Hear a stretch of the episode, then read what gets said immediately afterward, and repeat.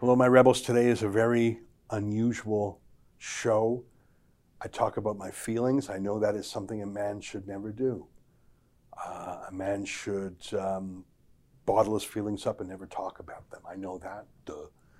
But I'm going to break that rule just for today, so you'll hear some feelings. I'm sorry. Uh, let me invite you to become a subscriber to Rebel News Plus. Just go to rebelnewsplus.com. You get the video version of this podcast and uh, as well podcast by Sheila Gunn Reid and David Menzies. I do a video show every day, and my friends do one uh, every week. Andrew Chapados too. Uh, normally it's eight bucks a month, but for the election it's free. Just go to rebelnewsplus.com and type in election as your promo code, and you get it for free. I'm hoping you'll like it enough that you'll keep subscribing once the election's over. All right, here's my show about feelings.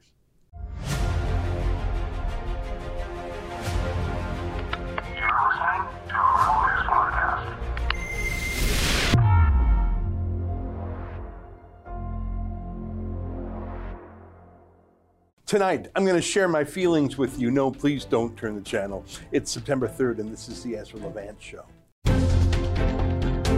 Why should others go to jail when you're the biggest carbon consumer I know? There's 8,500 customers here, and you won't give them an answer.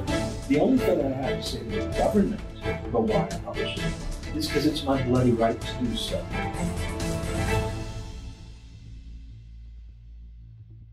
Let me tell you a little bit about men talking about their feelings. It's a bad idea, always has been. And men go to great lengths to avoid talking about their feelings. Just ask a man, I, I, I don't mean a male feminist like Justin Trudeau or Jian Ghomeshi. They pretend to talk about feelings as a trick or a, or a trap to seduce women. I mean, real men don't talk about their feelings. Here's a scene from the great movie, movie should have won an Oscar, called Talladega Nights, The Legend of Ricky Bobby. Look, I know it's a comedy, and I know the feelings banter here is a joke, but it's funny precisely because it's true. Hey, Cal. Uh, I'm sorry about wrecking you today. I mean, but that's for the team. No, that's cool. That's cool, Ricky. That's cool. You know, you know. I was thinking though, one time, uh, it would be really awesome if, like, you could slingshot me in for a win. Yeah, but okay, but if you won, how how am I gonna win? Yeah. Think about it. No, I was thinking about. I mean, it's not like you're finishing 18th. Nothing wrong with silver. Nothing wrong with silver at all. I'm just kidding you, man. I don't want to win. I'll just bury it down inside. Bury it deep down in there and never bring it up again. It's painful, and I love you. Bury it deep down inside. Here's a serious man, Blake Masters. He's actually a high tech executive. He's now running for the Senate in Arizona, apropos of nothing. Uh, just some comment about guys liking things. He tweeted this out the other day about how men love to solve problems and talk about things more than talk about people. And, and this made me chuckle. He said, Men will literally build functioning infrastructure instead of going to therapy. I think a lot of feelings are sublimated into building towers or bridges. I think the skyscraper, skyscraper race in New York City in the 30s was the focusing and sublimation of feelings. It was how men were men back then. Men will literally get into a sailing ship and cross the ocean in the Middle Ages to avoid an embarrassment. Get this story uh, about a man who accidentally farted in front of Queen Elizabeth I when he bent over. Let me read uh, from this historical uh, memo. John Aubrey, the diarist, tells a story about the Earl of Oxford. When the Earl made a low obeisance to the Queen, he happened to let go a fart, at which he was so ashamed that he left the country for seven years. At his return, the Queen welcomed him and said, My lord, I had forgot the fart. Well, obviously she hadn't.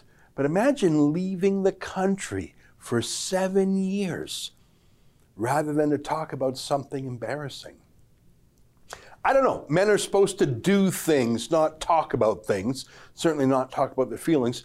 But I have had a lot of feelings about the pandemic, not just thoughts and words. I think we've done action too, by the way. We've helped more than 2,000 people through our Fight the Fines Civil Liberties Project.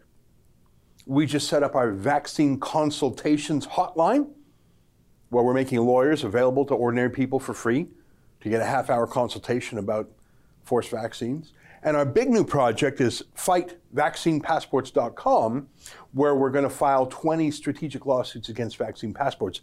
We have signed up about half a dozen clients already for that, and we'll be telling their stories in the weeks ahead. I'm so proud of our Rebel News viewers. I'm so thankful who have chipped in more than $630,000 so far towards our goal of a million dollars. You might have seen an email from me yesterday. We're actually looking to hire 10 lawyers for battles to come, in house lawyers working full time on this. Now, I know you're probably thinking, okay, that's litigation, that's lawyering. How's that really action? Well, you're right. I mean, it's a kind of action, I suppose. We do journalism too, telling the other side of the story, which I think is important. But look, the real change has to come from the government, in the government, politically. I fear that no governing political party in this country, no official opposition in this country is standing for liberty. I like the People's Party and Maxime Bernier, and they're climbing in the polls so much so that pollsters are no longer snidely referring to them just as other but now by name. But even the most robust sh- polls show the PPC at around 6 or 7% nationally. I saw one poll in Alberta that put them at 16%. That's impressive. But in our first past the post system, you can come in second place in 100 ridings, you still won't get a single seat in Parliament. We'll talk a bit more later today about Jason Kenney's latest move to reinstate mask laws and to shut down bars at 10 p.m. as if scapegoating blue collar workers is any way related to the virus. So, yeah, I don't have high hopes.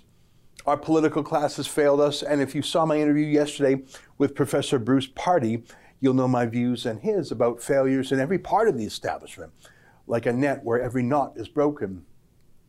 I think that's why people are so upset, so desperate. Look at the word desperate. It comes from despair. It's the opposite of hope, really aspire, espoir in French, same root. It's the saddest word in the dictionary to give up hope, to give in to despair. That's where we are. But that's a feeling, not just a thought, and that's why I wanted to make fun of men sharing their feelings a bit. What do we do with our feelings? We hide them in our muscles. And how do we hide our feelings better? We get bigger muscles. We get bigger muscles. But I don't just have thoughts and plans and words, I have feelings too and I want to tell you about them, but please don't make too much fun of me. 18 months ago, I had a bit of fear in me. I didn't know how bad the virus was, and I had seen plenty of terrifying videos from China, some of which are now obvious to me that they were propaganda. This man simply collapsing and falling down is obviously a hoax. Coronavirus doesn't do that. Uh, this was propaganda too. This makes no medical sense. It looks like stormtroopers are spraying, you know, spraying the air above a road. That, that's just not sensible. That's not public health, even in China. That was propaganda to make us afraid. And we all were afraid in those early weeks, at least I was. But two weeks to flatten the curve didn't turn into a crisis. The mighty U.S. Navy hospital ships that Donald Trump deployed to New York and L.A. were never used. And we now know that the early reports of mass deaths were caused by human decisions, including euthanasia. Quebec's inquiry into the matter shows that doctors and nurses euthanized COVID patients just deciding to kill them with morphine, not help them. That's why Quebec has half of Canada's COVID deaths, despite having just a quarter of the population. That's why so few people actually know anyone who died from COVID. And by know someone, I use Scott Adams' definition of have you personally talked to that person in the past five years. So unless you knew a lot of 85 year old Quebec nursing home victims, I'm guessing you probably don't know someone who actually has died from this pandemic. By the way, they did the same thing in New York State, too. So our fear and confusion in those early days and weeks gave way within, for sure, a couple months because we knew the contours of the disease much better.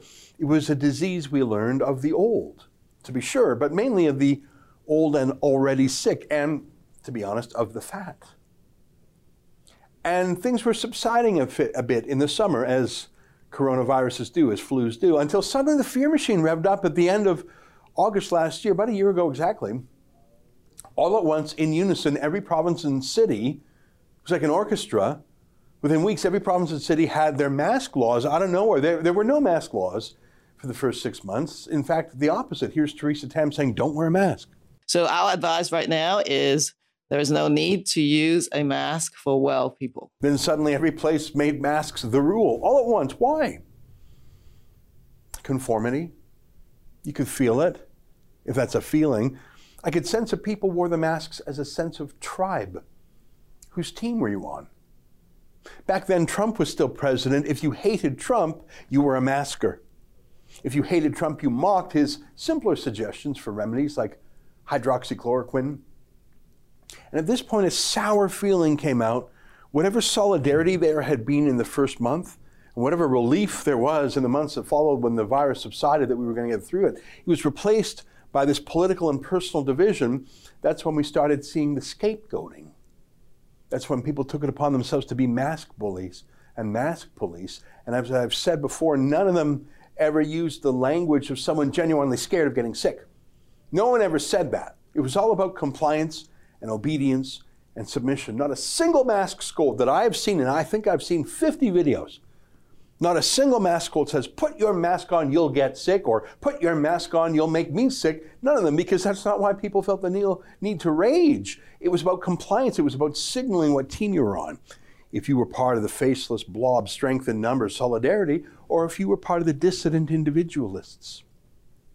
And that division, that us versus them, pitting us against each other, that was so key to rewire our society, to prepare the way for vaccine laws, to make us practice separating from our friends and neighbors and even our family, to practice not going to church anymore, to funerals or weddings anymore. It prepped us. It prepped us to distance from each other, to even hate each other, to hate outliers, to hate independent people who didn't want to submit, to blame them as dirty, almost like animals, almost subhuman.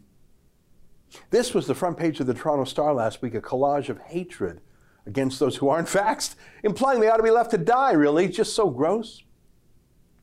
I see a shocking story today about a woman who needs life saving surgery in Alberta, nothing to do with the virus.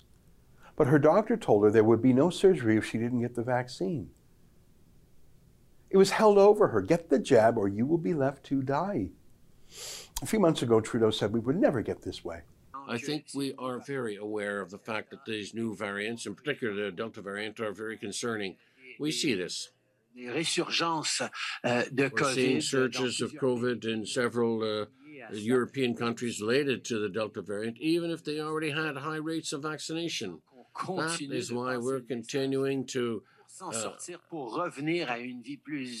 repeat the message that in order to uh, uh, come back to a more normal uh, way of living in Canada, everybody should get vaccinated. We see every day hundreds of thousands of people being vaccinated. Vaccination is moving forward uh, quite uh, uh, quickly. We're lead the planet in terms of uh, first and second dose vaccines. la pleine, pleine vaccination.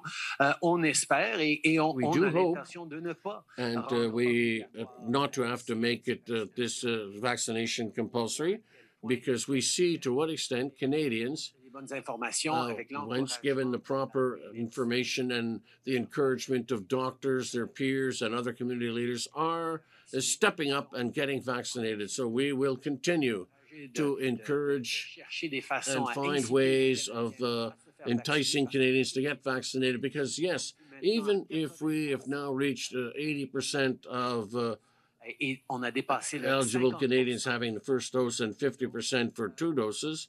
We still have a lot of work to do to uh, get euh, to a situation in the fall where we can have a more normal situation, a more safe situation for all. I don't know if he believed that. I don't know if he believes anything, but obviously you can't count on him. Doug Ford said the same. Well, I, have never believed in, in proof. Everyone gets their, their proof when they get the vaccination. You're right. Anything can be fraudulent, right down from money to uh, certifications. I, I, just no, we aren't doing it. Sim- simple as that. Uh, and uh, we're, we're just going to move forward now. If- he reneged. Both have become absolute forced vaccine bullies. Trudeau couldn't be clearer about us versus them, saying they and those people threaten his life and that of his kid. So the folks out there tonight shouting, the anti vaxxers, they're wrong. They are wrong about how we get through this pandemic. And more than just being wrong, because everyone's entitled to their opinions, they are putting at risk their own kids and they're putting at risk our kids as well. That's why we've been unequivocal. If you want to get on a plane or a train in the coming months, you're going to have to be fully vaccinated. So families uh, with their kids don't have to worry uh, that someone is going to be put them in danger in the seat next to them or across the aisle.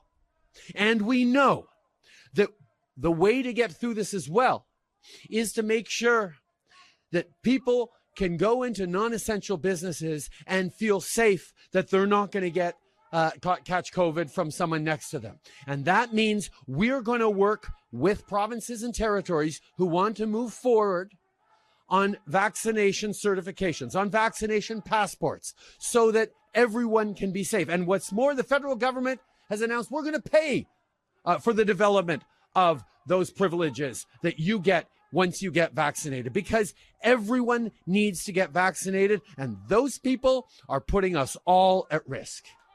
And Erin O'Toole is siding with them instead of with Canadians who did their part and stepped up.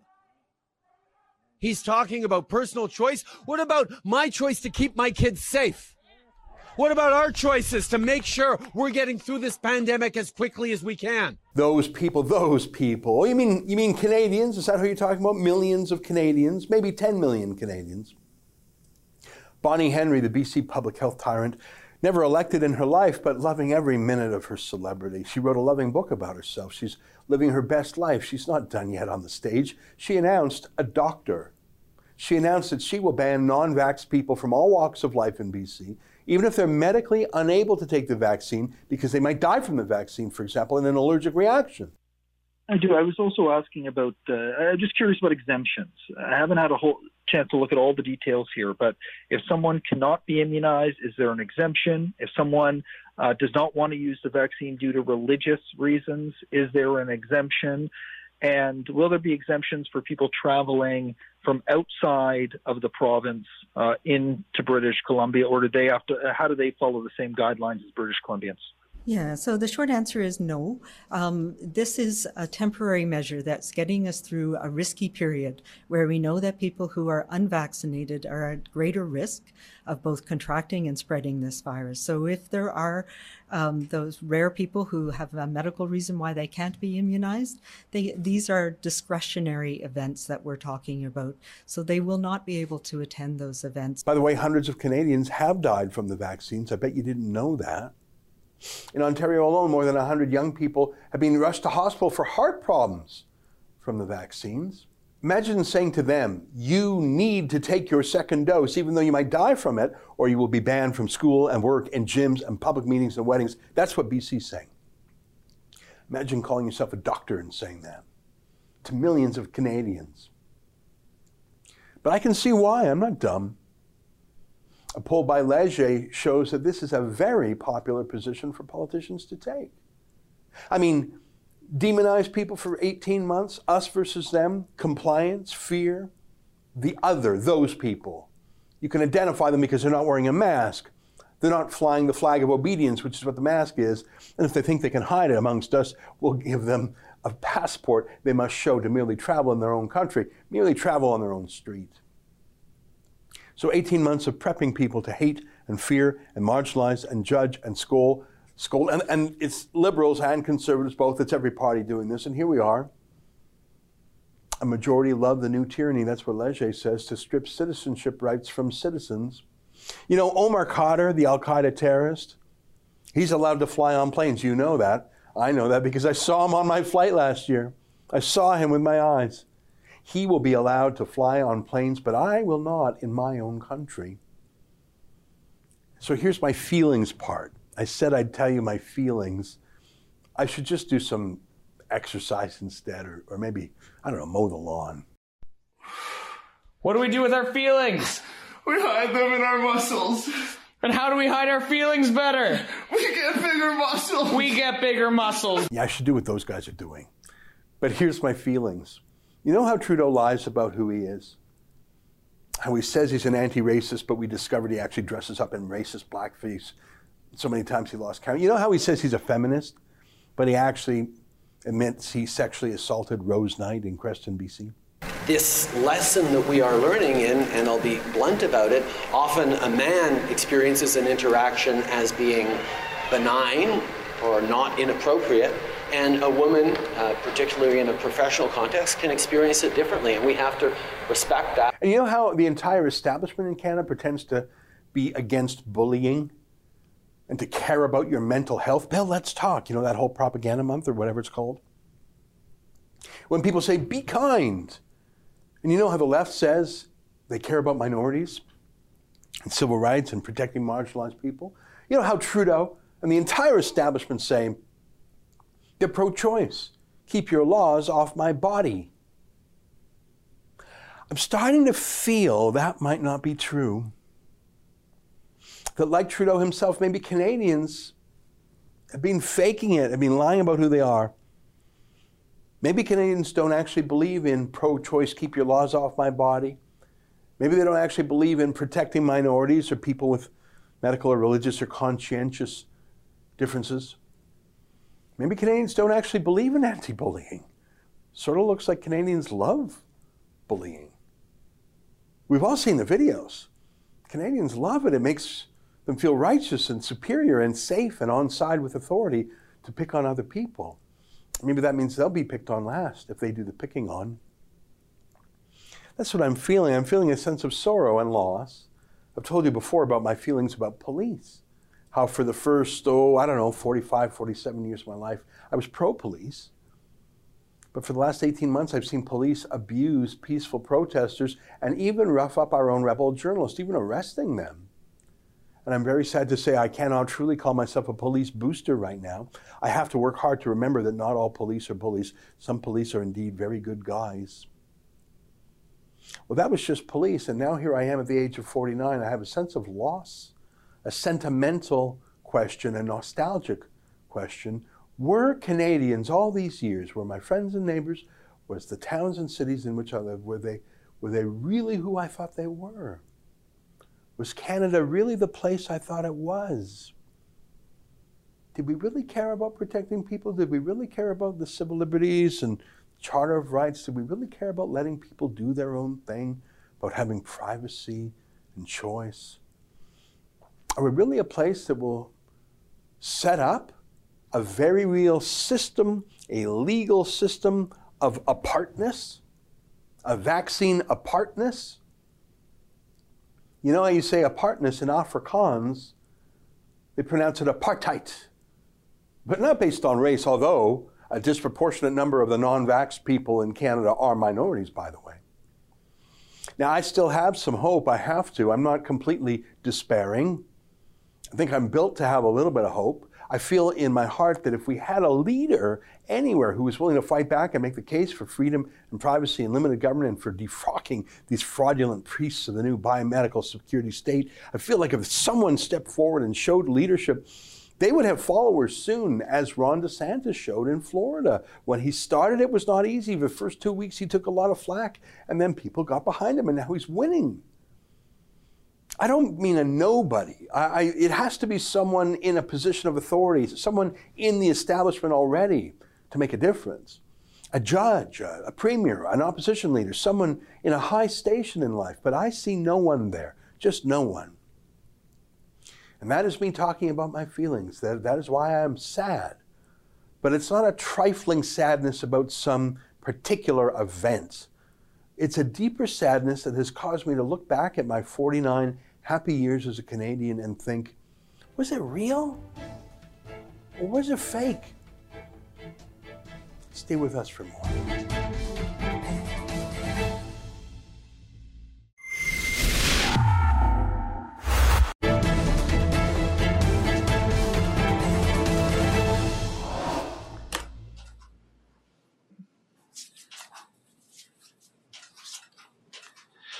Thank you, and uh, good morning, everyone. As Premier noted, the uh, COVID 19 pandemic has changed, and our response to it needs to change as well.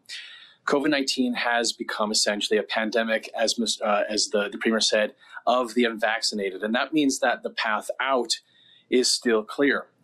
But the Delta variant is causing a concerning rise in hospitalizations, and we need to be able to respond to it. COVID 19 vaccines continue to provide excellent protection, even against Delta. And I want to thank the 2.6 million Albertans who have chosen to roll up their sleeves. Now, yesterday, we reached the critical milestone of having 70% of our eligible population here in Alberta fully vaccinated. So that's 70% of all of us who are 12 and older.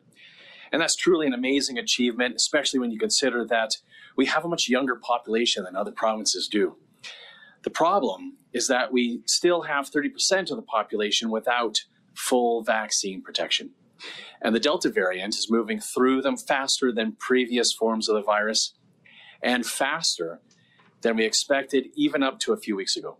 That's Alberta's disgraced health minister, Tyler Shandro, announcing more restrictions in Alberta. Not yet a vaccine passport, but you know that's coming. In fact, just the other day, uh, Ontario Premier Doug Ford claimed that every province in Alberta wanted the feds to bring in a vaccine passport. Here's Doug Ford uh, saying that.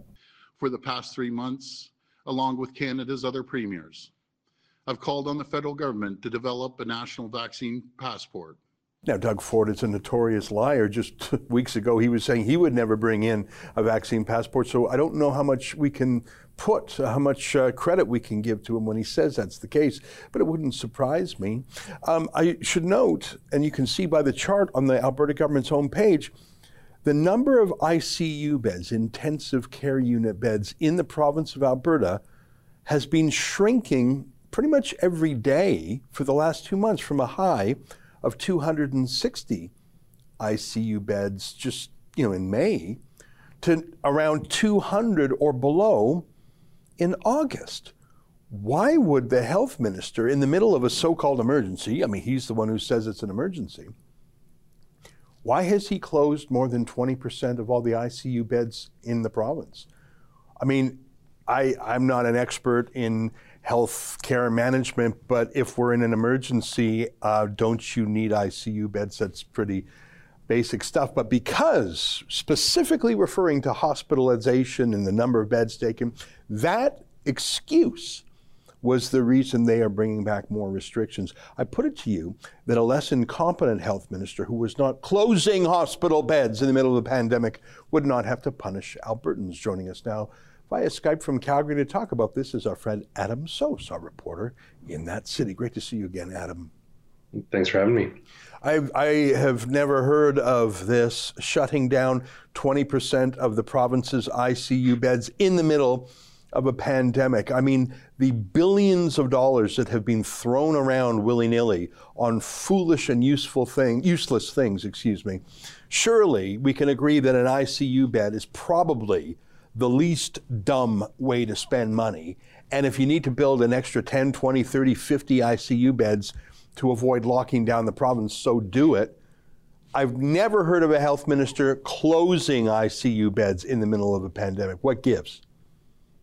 I mean, Tyler Shandro has not necessarily been making the best choices as of late. One could somewhat glibly joke that they have reallocated the money towards lotteries and gift cards for those willing to get vaccinated. Uh, the only thing that I can possibly think of is when they scare us with these startling numbers saying ICU beds are at such and such a capacity, reducing the number of ICU beds certainly helps that narrative. But this is a nonsensical decision. This government is spending uh, to excess on ridiculous things, and they're being rightfully criticized, unfortunately. You should never give NDP supporters a righteous reason to criticize you, but they're being rightfully criticized for closing down uh, these rooms during what they're purporting to be this incredible emergency. Yeah, I mean, normally I wouldn't believe what the NDP says either, to be honest. But the the chart I just showed you came straight from the Alberta government's own COVID website. So, I mean, if they're confessing it, I think we can take it as the truth. Very frustrating. But um, other than mask restrictions, mask laws, is there anything that's different in Alberta? Are there any other rules other than forced masking? Yeah, there are. Uh, so so some slightly good stuff, mostly very bad stuff. Um, on the bad front, there is the absolutely arbitrary closure of alcohol sales at bars at 10 p.m. As though I think Sheila joked the boogeyman COVID monster comes out after 10 o'clock only. So you're going to see these bars that have been struggling to stay open finally starting to make some money. They're going to be able to stay open, but they very specifically will not be able to sell alcohol, which is extremely problematic. We've also seen this $100 gift card for people willing to get vaccinated. Now, for most folks in Calgary, that probably doesn't make a difference. But for young, impressionable people, an extra 100 bucks, or for people perhaps in marginalized communities who 100 bucks could really make a difference, they're clearly targeting people and coercing them in a way through a bribe to get these vaccines. So that's problematic. Um, the one place that they have stepped back from is with regards to schools. They are leaving it to the discretion of schools to make those decisions. Unfortunately, we have seen schools tend, with the rare exception, to err more on the side of mandatory masking, uh, vaccination for employees, things like that. Hmm. You know, I'm just thinking about the decision to ban alcohol at 10 p.m. because at 10:01 that's very, very deadly, but at 9.59, it's perfectly safe. I know one place where they don't have any rules banning alcohol, and that's on the patio of the Sky Palace, where Tyler Shandro and his cronies look down on people like so many ants in an ant farm. Uh, I think it's disgraceful that uh, the province is caving in. Uh, I think the only saving grace is it's not further, but who's kidding whom? They're going to go. I mean, I, I actually do believe Doug Ford when he says all the provinces want in uh, to this Vax passport. Uh, I, I hope Alberta can resist going further down the road. Um, I hope it can become sort of the Florida of Canada in terms of mm-hmm. freedom and allowing business to proceed. I think the slap at bars is an outrageous attack without any scientific basis. That's what I think yeah. bugs me the most. Is these are just performance. It's it's public health theater.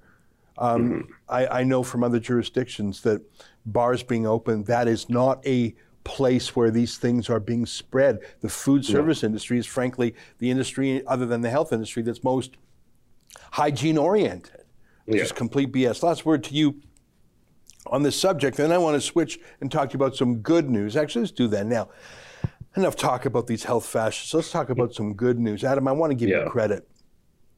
You know, when when arsonists, Antifa thugs, anti-Christian bigots across this country were tor- torching churches, burning churches, vandalizing churches. Um, most people did nothing. The media downplayed it. Justin Trudeau said almost nothing about it other than he found it understandable that it was happening.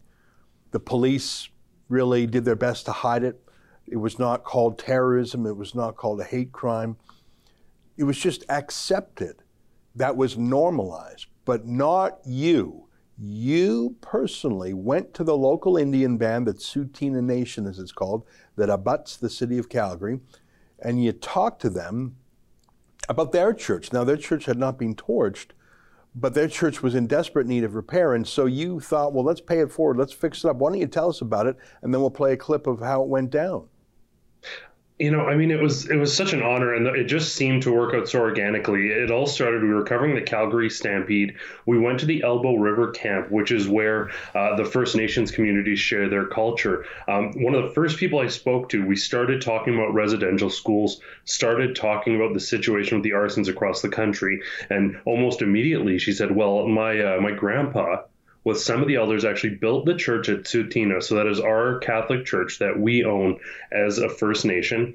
And she invited us out to go visit. So we went out, we spoke with herself, um, some other members within the community. They shared the history of the church and how integral it is to their community.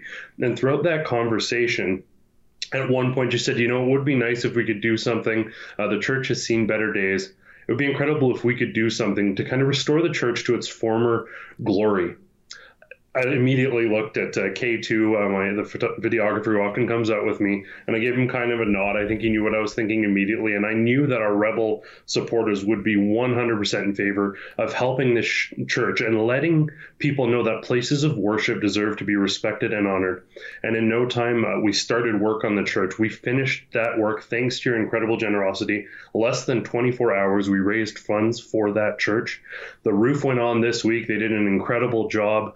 Um, we also managed to get a pest control company out there. Um, they actually had about a $1,400 tab for getting rid of pest control. And I want to extend a great thanks to Peregrine Pest Control because they actually discounted that entirely. Zero dollars. Wow. There was a That's... window as well. So, yeah, go ahead. Go ahead. Don't keep talking. Yeah, and so incredible. Another Calgary business actually, there was a window that was broken in a break and enter not long ago. It wasn't a vandalism; someone broke in, slept there, and left. Um, but I called a Calgary Glass Company. They wanted no credit. They just wanted to altruistically uh, repair the window. So they came out and measured it. It ended up being an older style window, so they had to custom make it.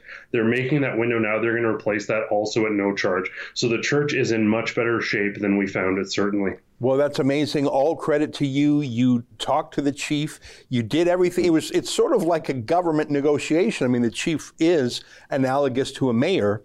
You know, that's it, it the political boss. You talk you you made sure you had your quote permits. You know, you talked to the chief. Yeah. You talked to the folks. You were there. Um, you handled it very carefully, which is the right thing to do. And uh, there's some great footage. You guys made good use of the drone. Let's just take a quick look at how that actually went down. So, Regina, as I mentioned, uh, first of all, thank you so much for welcoming us out here again, for meeting us here. Um, we set the fundraiser goal to try and replace the roof, and we actually surpassed it in about 18 hours. So, we are going to go ahead on August 30th and 31st. We'll be out here replacing that roof um, because we far surpassed the goal. Once we get the roof off, if we find any other problems, we're going to be able to take care of that as well then. As we mentioned, um, we're going to be replacing the black, the back window here.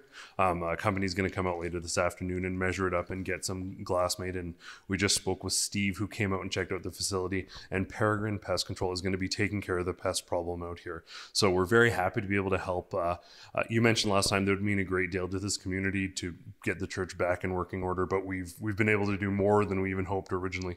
Uh, what does this mean to you in the community? Oh, we're so grateful.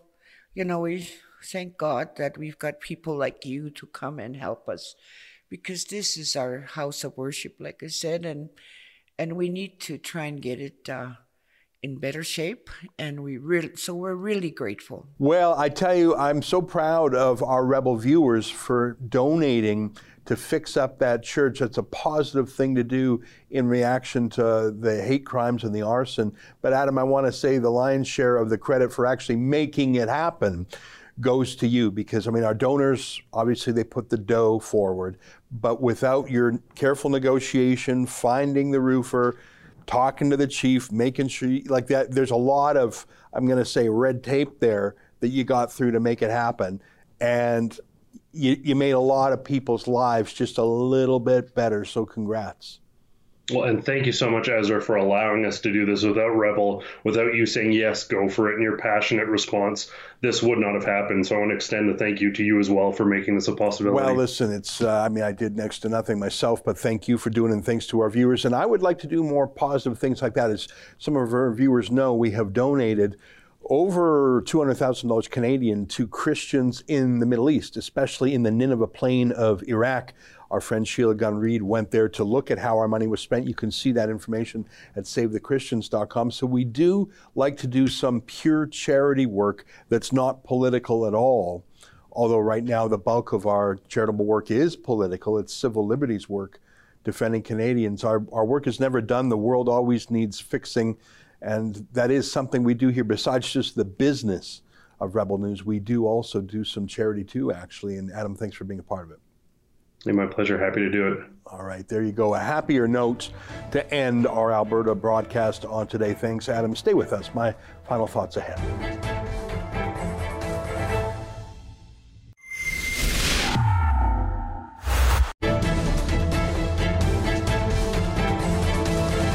What a busy week, one of the busiest weeks of my life. Um, you know, it's incredible. Rebel News is at the front line of the issues of the day. We tell the other side of the story in the pandemic, about the election, about vaccine passports, about the world. And when I say world, we have a growing team in Australia and we have a new reporter in the United Kingdom. And I think they're doing great too. And I want to let you, my mainly Canadian premium show viewers, know that both the UK and Australia pay their way through crowdfunding. I mean, we would we would support our talent there anyways, but I want to let you know that Australia is a very passionate part of Rebel News and, and very active. And in fact, if you see the news from Australia, you knew you know it's it's even worse there than it is here. So we're very busy journalistically, but we're even busier legally. Not only on our own fights, for example, the Election Debates Commission has banned us again but mainly on fights for other people, working in concert with the Democracy Fund The Fight the Fines project is still going strong. Now there's going to be a lot more fines again, I think. But this vaccine passport, forced vaccines, people getting fired over it, people getting banned from living in places. I even see reports of, you know, people losing custody of children over it. And now we have this case in Alberta of someone being denied life-saving surgery that's got nothing to do with COVID because they're not vaxxed. I think we are in just terrible times. But however sad I am about that, and forgive me for doing a monologue about my feelings today, I think we have to keep fighting because we have to. I mean, I think of some of the, the Jewish proverbs. Um, one is, it's not up to you to save the world, but neither are you free to do nothing. I think that's a good one. Another is, and you've probably heard this one before, if not you, then who? And if not now, then when? So these are some of the ideas that guide me as we fight on. I appreciate your support, the fact that you're watching this show. Although we've made it free to the public during the course of the election campaign, it probably means that you're a supporter of ours, eight bucks a month or more, so thank you for that. If you want to support any of our legal projects for the civil liberties side of what we do, you know you'll get a charitable tax receipt for that, so hopefully that can make it easier for you to give. I truly want to hire 10 full-time lawyers to fight these battles. And I know you might be thinking, Ezra, enough with the lawyers. Well, that's the only way I know how to fight. So that's what we're doing. If you have ideas, keep sending them in. Keep watching, keep sharing our videos, keep talking. I'm, I feel like this is the darkest time in Canada since the Second World War. And the only reason I would say that was darker is because so many thousands of people died in combat. But actually, in terms of civil liberties and pitting Canadians against each other, setting aside the death toll of the Second World War, which cannot be set aside. But if you exclude that part of the calculation, we are in a darker time right now than we were then living in Canada domestically. That's our show for today and for the week. Don't let me get you down. Don't let me get you down because I promise you that we'll continue to fight until the very end. You know it will. Until next week, on behalf of all of us here at Rebel World Headquarters, to you at home, good night and keep fighting for freedom.